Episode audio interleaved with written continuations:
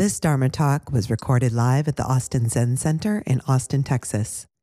If you enjoy these talks and wish to support the temple and its offerings, please visit austinzencenter.org. Thank you for listening.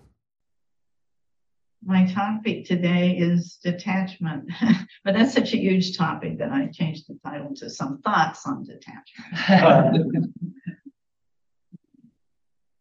So I guess I'll start out by asking you guys what, uh, guys and gals, I'm not supposed to say that, you guys, right? Um, start out by asking you all what you think of, uh, what, what, what, what does detachment mean? What does detachment mean to you? Use this as an excuse to get a drink of tea. Anybody? Hey, Devin. I think sometimes it can like help to try to imagine non-identification. Like, trying to imagine what? Like non-identification. So Hmm. for example, if I'm suffering and I can kind of interpret it as just this very tiny piece of the suffering of all things, uh, then we can get kind of like, So it's holding on to your identity or your identification with suffering, with yeah, suffering. maybe detachment is like relaxing our identification. So, With our, with ourself. Yeah. Okay, yeah. Good one. That's a good one. Anyone else have a slightly different way of saying things? I don't know who raised their hand first, but um, you're in the first row, so I'll go with you. I think uh, freedom from reliance on things to make you happy. Uh-huh. Mhm. Okay, great. And, um, Bob, Bob, no, no, Jack was I fine. was just going to say perhaps equanimity in the face of whatever's coming up. Uh-huh.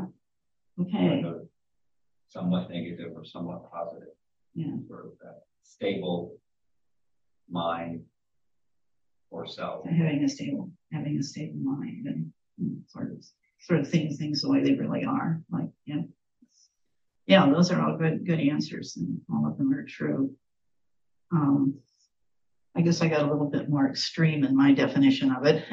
I, I said that it was the ability to step out of our small self-centered mind. And that encompasses all of those things, I think. And also makes realize what a big topic it is because isn't the ability to step out of our small self-centered mind really pretty much the entirety of our practice? Um, you know, that's at least to me, it always seemed like the very biggest thing. that was, um, so in a way, I could have called my oh Sherry, what? So it sounds like you're saying detachment is like a positive attribute, but I always thought detachment is kind of negative. You ever talk to people that seem detached and not en- okay, and not you're absolutely right. That's what the engaged dictionary. is like Yeah, the opposite of. right. Not concerned with things. Yeah, yeah, absolutely. That's probably the de- the dictionary definition of it. But uh, in Buddhism, um, you know, I think it, in the spiritual realm, I think it means something different, or at least that's my, that's my thesis for the day.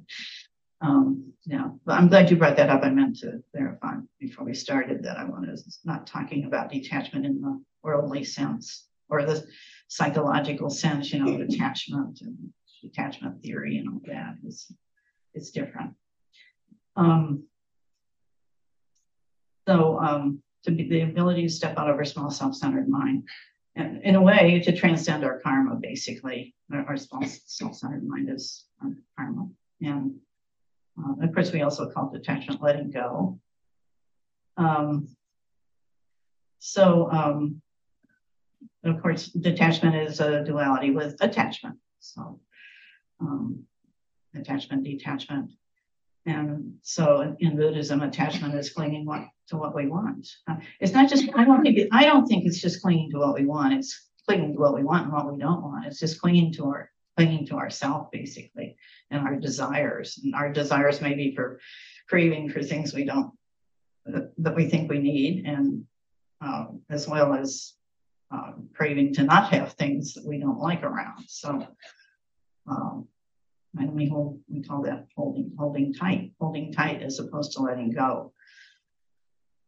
Uh, so uh, it's a, a stickiness attachment is like a sticky, a sticky mind, like a Velcro mind, that- which we all have. We all have Velcro minds that like to hold on to things and um, it can be a real struggle. So a, a lifelong struggle. And most of the time, you know, we're, we're never completely successful. I don't think. At least speaking for myself, I'm far from successful, but um, um, so that unpleasant stickiness and it, and it causes a, a new word I learned per, perseveration, perseveration, which means I looked it up. Anybody know what perseveration means? Dog on a bone, What? God on a bone. okay, a dog on the I bone. the bone.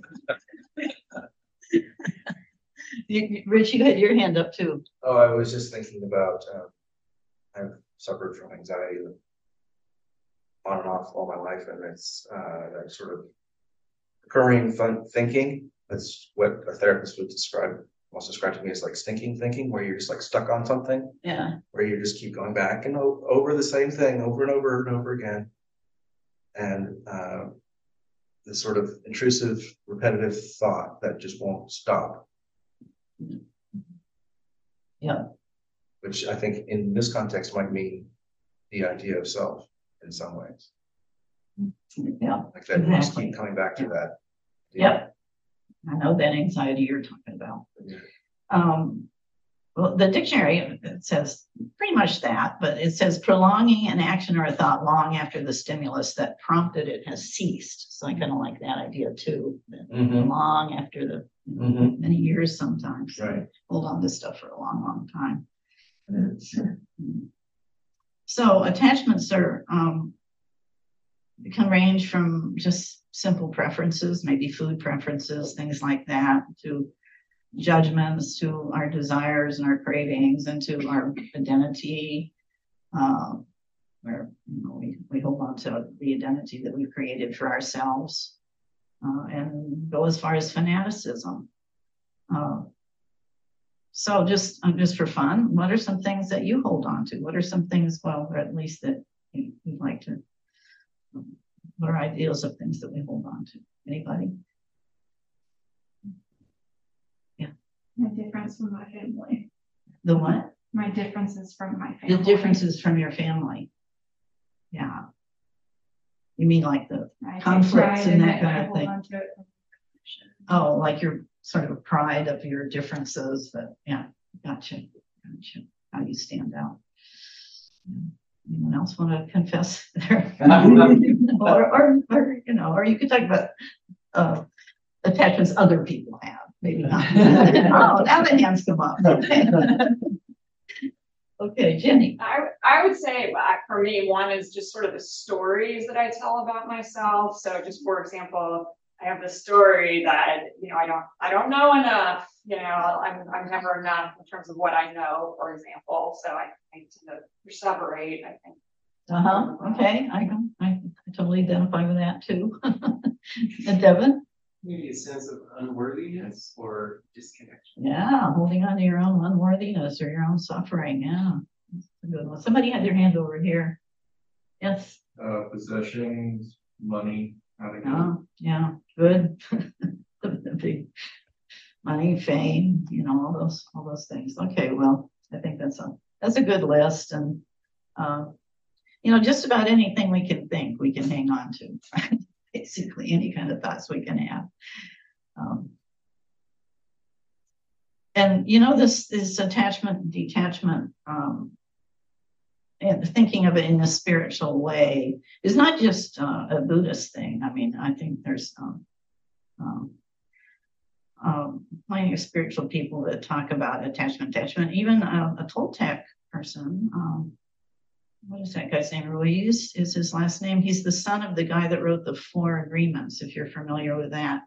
So uh, his son wrote a book just recently called The Five Levels of Attachment. And when I looked at those attachments, uh, he, actually talks about an authentic self as being the, you know, the highest level, and then going down to uh, preferences and identity and uh, fanaticism brings up fanaticism. So it's very, very sounds very similar. I haven't read the book, but it sounds very similar to to our, our, um, use of those words. Um, so we have to start with attachment in order to develop detachment. And the reason I say that is, um, I think a, a lot of people, and myself included, uh, Zen people sometimes uh, use the word detached to mean um, things they really don't care that much about. You know, oh, I'm detached. I, I don't hang around too much with. That's something I used to say back in my early days. I don't hang around with too much of my people in my sangha because I'm detached. You know, but really I'm sort of an introvert and it was very difficult to hang around with members of my sangha. So it was easier to just be detached. And that's not um, misuse of the word.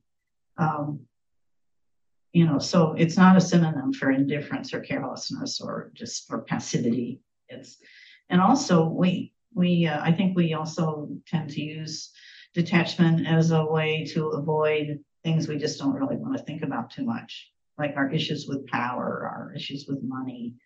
Uh, so yeah, I, I just don't think about that. I'm kind of detached from all that. But really, I mean, that kind of detachment is uh, going to hit you in the face someday because these these issues can rise up. Um, as well as our relationships with other people, staying away from people we don't like, you know, um, usually doesn't pay off too well. Um, Dogen said, uh, to give is not attachment. And I can imagine that this is a pretty mysterious sounding thing, especially to people outside our practice or outside the spiritual world, uh, because, you know, like Sherry said, non attachment sounds like non involvement or non or being unconcerned. And so, how can that, how can that possibly be giving to be not concerned? So, even within our, within our, uh, um, practice, I think. I, I, I did a little bit of a double take when I read to give is non attachment, but um, actually uh, thinking more and more about it, giving giving to others, you know, is um, giving to others can either be out of attachment or out, out of detachment, or um, so a giving out of attachment is holding to thoughts around the giving as you know I I'm giving this to you, but I hope you'll give me something back, or giving this to you because I want you to like me, or I'm giving this to you because I need to feel needed. You know, so all those kind of reasons, which you know are prevalent in most of us. That's not really giving. That's really taking and, and using using um, the idea of giving to fulfill our own needs. But when we give from a detached place, we are giving because it's the compassionate thing to do, the helpful thing to do. And that's the only reason, it's not based on any selfish need.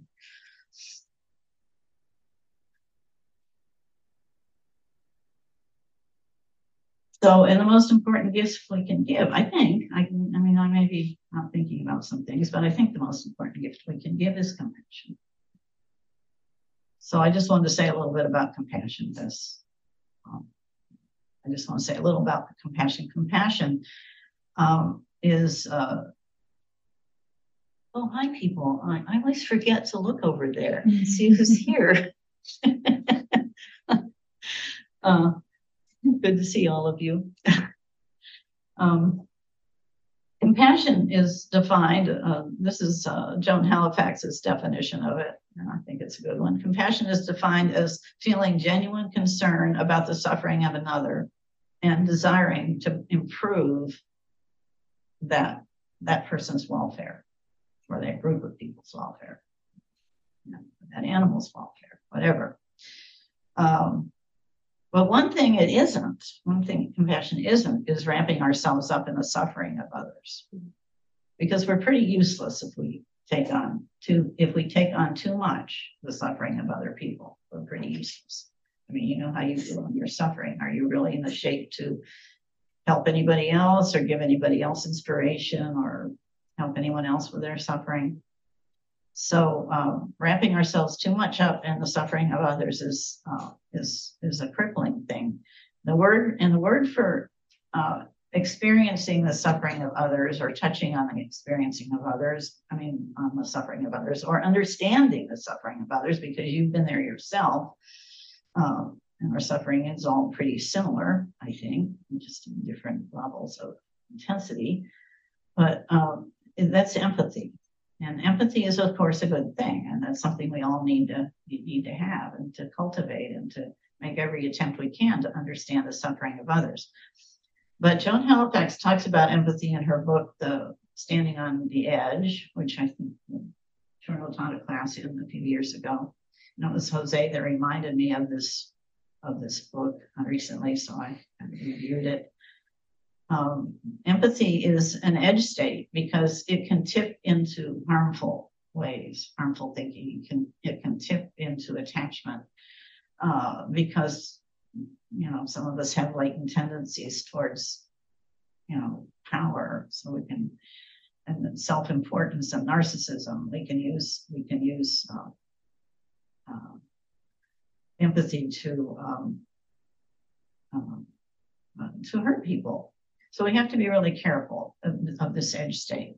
We need empathy, but we need to watch it. And uh, um, and she calls it we can overdose on empathy. But she said a wonderful thing I stuck with me. She said we can overdose on empathy, but we can never overdose on compassion because compassion comes from a big place. Um, and it comes from detachment. So, um, uh, one thing I guess I haven't mentioned yet about that we get really attached to also is our fixed ideas. Well, kind of that's our identity, our fixed ideas, our past experiences. We hold on to our past experiences like crazy and the judgments that come from them.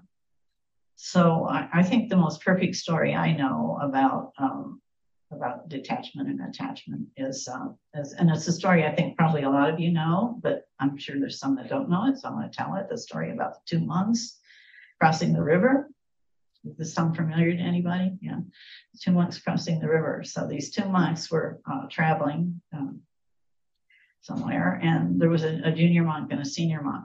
And they got to this river that was pretty wild and had a big undertow and uh, there was a, a woman standing there, a beautiful young woman, in fact, and uh, she asked the monks if they'd help her get across. And so, without much ado, the senior monk picked her up and in his arms, and he just carried her over, carried her across the river, and set her down on the other side. Um, and they went on their way. But the junior monk, you know, he tried to keep quiet, but he couldn't hold it in any longer. And about an hour or so later, he burst out with anger and he said, I can't believe you carried that woman across the river. You know, we have a vow that we don't, we don't uh, touch women, especially young and beautiful women. And you picked her up and carried her. I can't believe you did that. And the senior monk said, I put her down a long time ago. Why are you still carrying her? Isn't that a great story? I just love it. it really, it really captures the, um, you know, what we do. We hold on. Um, so attachments, according, okay, uh, Suzuki Roshi and Zen Mind Beginner's Mind, there's a couple of chapters in there that are my favorite chapters, I think. Uh, I, I, shouldn't have favorites, but they are wonderful chapters about, and one of them is called uh, something extra. It's called something extra, uh, or nothing extra, maybe.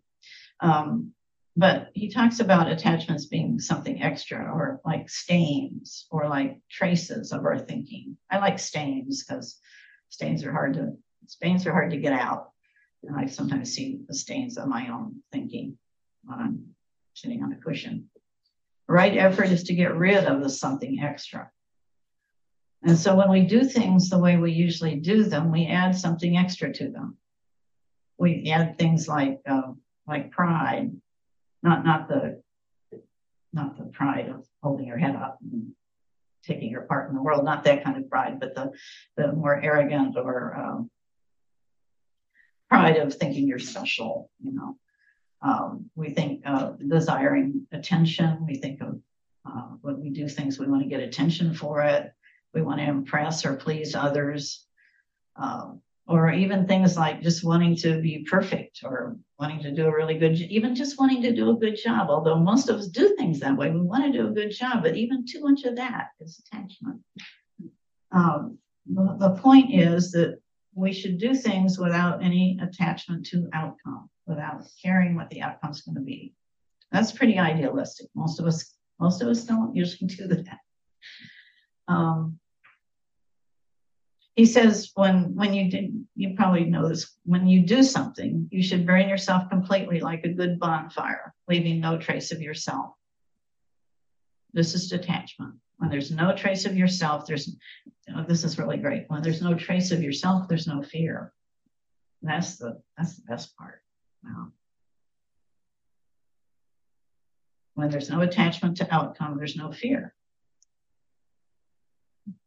leaving, um, and he also says that leaving a trace when we're, uh, which we are still attached to is not the same as remembering. I mean, it's not that we should just do something and we're so transparent that we don't even remember it. He's not saying that at all. We still want to remember what we've done.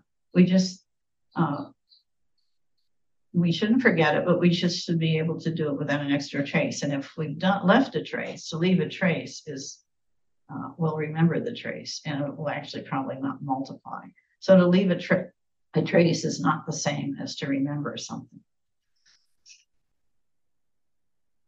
Um, so, all right, if we've done something uh, with a lot of attention to outcome, um, the memory will have a trace. A trace will be something like, well, I did that, but it was a failure. I don't think anybody even noticed that I did it. Um, but if we burn ourselves completely, there's a warm feeling around our memory of doing it. But then I have to think, well, if we did something and we did get a lot of attention for, maybe we even got famous for doing it. You know, there could be a warm feeling there too, but it's not a very the kind of warm feeling that's going to really last because when you've attached um, uh, attached to uh, that that need to be uh, uh seen and to be recognized for what you've done. And maybe you did do something wonderful and you did get famous. Now you're really afraid because you've got to keep doing it and you're only as good as the last thing you did, right? So uh, that's how these traces can really multiply and become uh, real demons and uh, cause us a lot of suffering and a lot of fear. Now you're really afraid to go on and do something else because you know, you won the election, but now you now you got to win the next election, or it's really horrible. You all know what that happened, how that happened.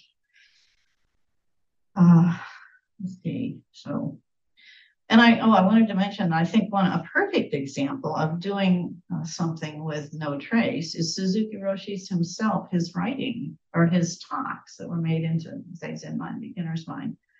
Uh, is a perfect example of someone who, who created something with no trace if Suzuki Roshi had cared about, uh, had thought about, well, giving these talks so that he could get a lot of people interested in Zen or so that he could become well known, um, he wouldn't have written the way he did. I mean, because uh, I'm sure uh, the majority of people that read might read his book or, or consider reading his book would look at this and say, and this guy's crazy. It doesn't make any sense at all. He's contradicting himself all over the place.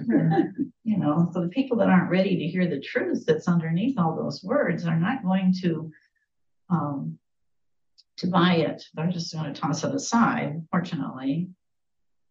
But because he didn't get all wrapped up in in um, egotistical thinking, he told the truth, and so the people that could could were ready to grasp that truth made his book into something that's really, really changed. I, I mean, I think it's changed the face of Zen, certainly the Zen in the United States, at least, and uh, it had an enormous impact. And, and, and among, you know, Zen people, he's very well known. So he got there because he didn't try to get there. Um, I'm sure he wouldn't like the words he got there. no, that wouldn't be what he would think at all. But um, but it had a, a, a, a helpful effect uh, on the world because there was no trace of him in it. So, um, when we can drop our detachment or our attachment, when we become detached, we can really see the real value of things. Um, we come close to that, say, I think sometimes when we're sitting on our cushion, I'm I imagine you've had the experience of standing up after sitting and uh, seeing everything looking kind of clear and and radiant, maybe even and fresh and real. Maybe just fleeting, but I think this is our little view we have of, of detachment. It's the time that we get close to it. And I wanted to say just a little bit about the importance of mindfulness in creating detachment. And mindfulness and, in dealing with our selfish, uh, self-centered thoughts. I think I've told this before, but um, it was a long time ago. So I hope I always really feel I feel um, self-conscious about saying things I've said before, but uh, I wanted to say it because it was a meaningful thing in my life, and I think it's um, helpful. I hope it's helpful.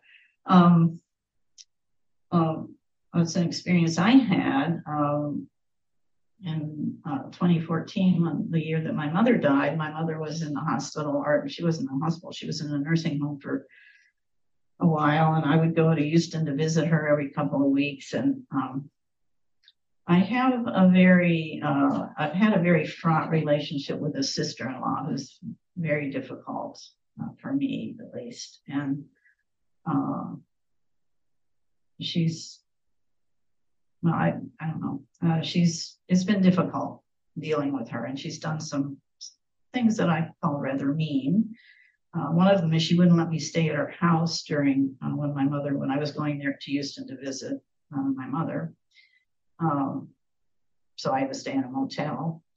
So I had, you know, I had a lot of difficulty with her. I had a lot of feelings of ill will and maybe even hatred and anger and all that kind of stuff. And so sometimes I'd go visit my mother and she'd be uh, in fairly good shape, and other times I'd go and she'd be pretty heavy, heavy dementia, and you know, it was not, it was not fun.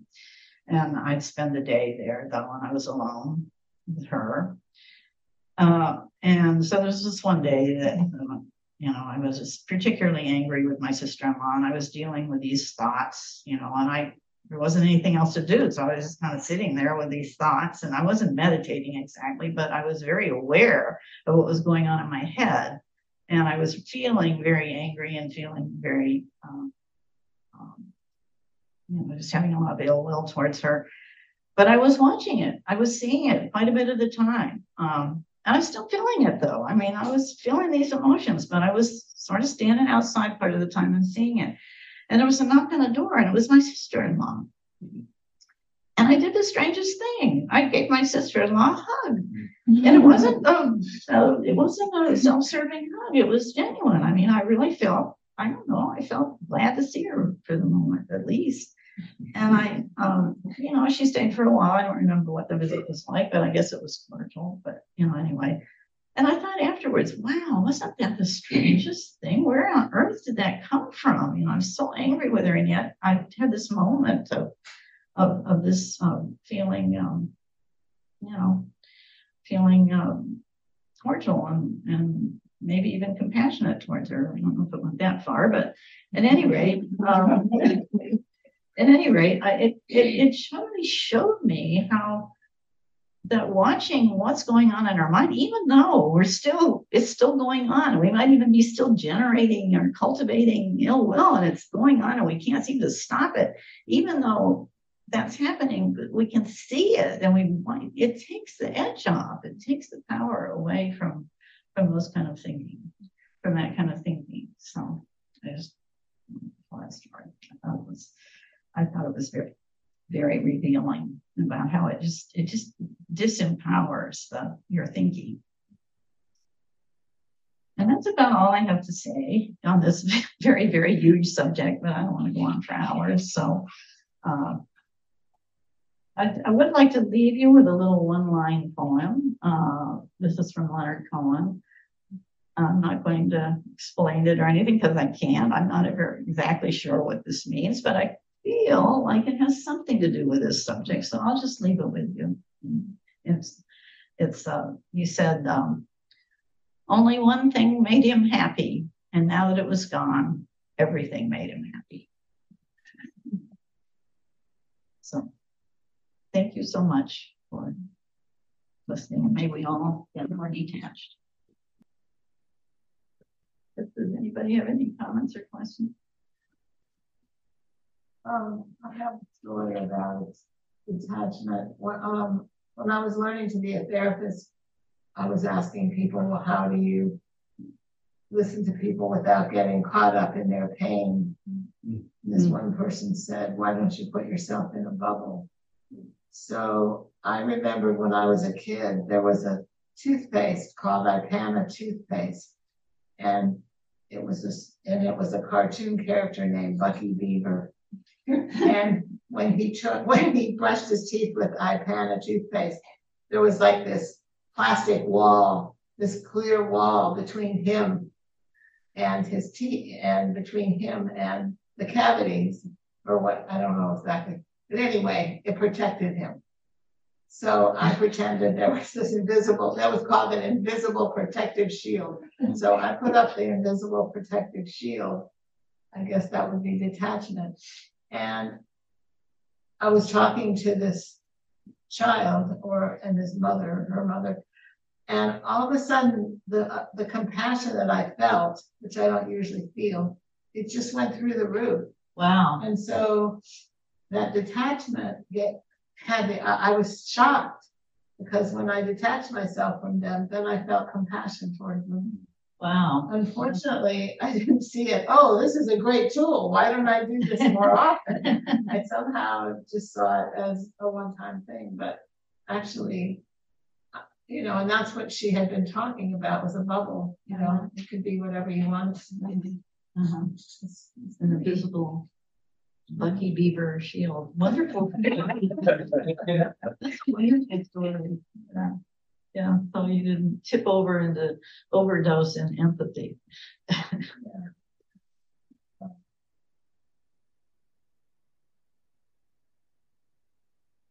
Yeah, Thank you for that. Oh, your two hands went up at the same time. You're up in the front, Jack. What? So can you say more about avoiding, how to avoid the false kind of detachment that isn't really the spiritual attachment we're aspiring to? Because I can think of many instances where my feelings of ta- attachment have really been just sort of that spiritual bypassing or masking. Spiritual bypassing. Sort Great of word, yeah, avoid yeah. the things that are really bothering you or the, Mm-hmm. the situation as it really is. You can just say, well, I'm, I'm detached, I'm sort of Yeah. above that or um, a sufficient distance from it. Well, like everything, of course, the first thing is to see you're doing that. Beyond that, I'm not, I'm at a bit of a loss what to do, but um, seeing you're doing it is, uh, is important and um,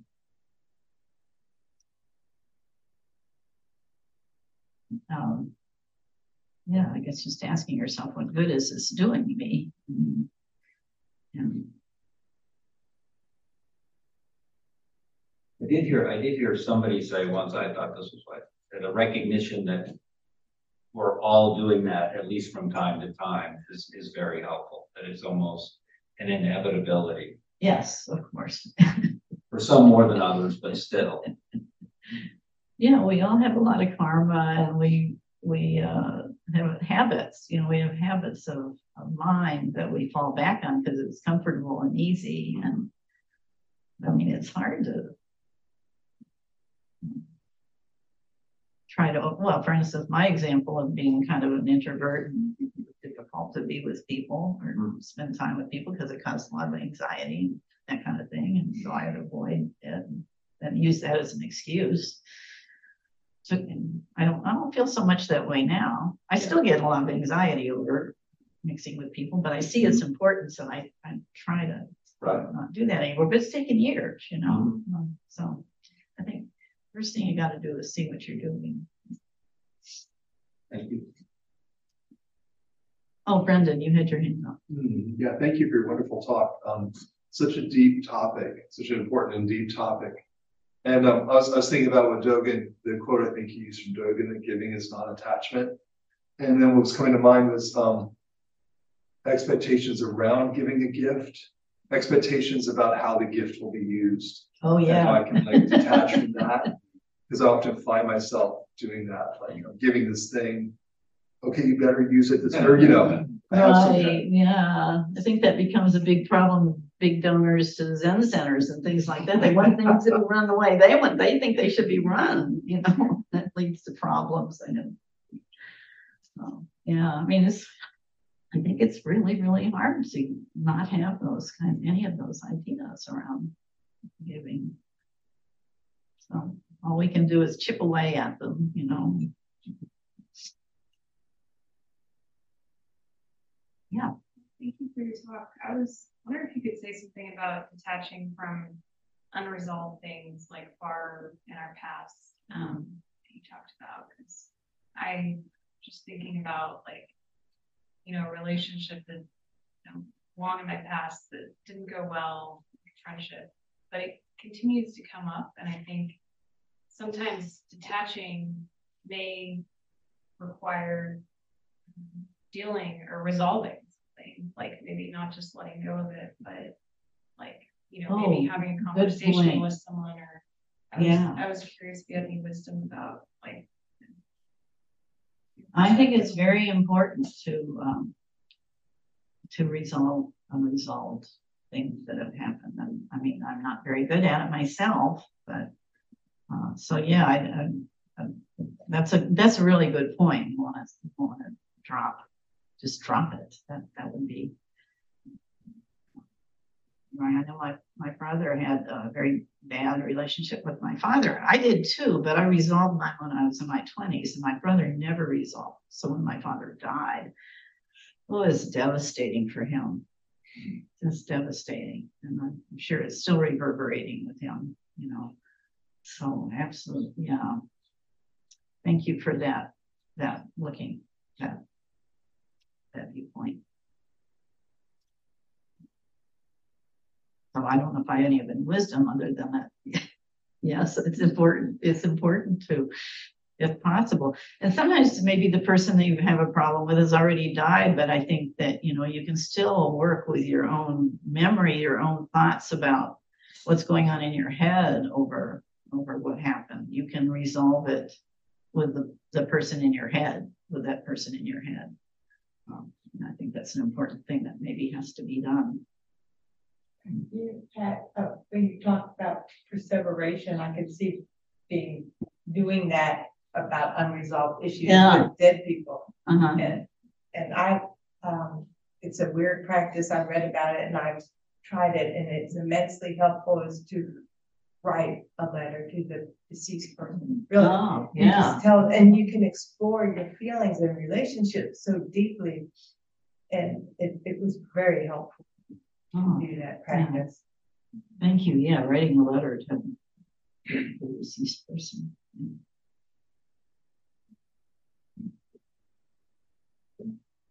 Well, thank you. Can I add something? Oh, please. Um, about unresolved things, the, the, uh, you often don't get resolution. And, um, I think you emphasize compassion, and I think you can have compassion for your own difficulty that can't be resolved in the way that you want to, because if we attach to resolution, we're still attached. So bringing compassion to your own suffering around something that can't be fixed. Uh, you can fix yourself, I mean, in the sense of bringing compassion to your own unresolved states can help resolve them. Just not in the way that we normally think, like, I'm gonna, you know, one to one, be brave and honest and make this better. So compassion begins with ourselves. Thank you so much. Yes.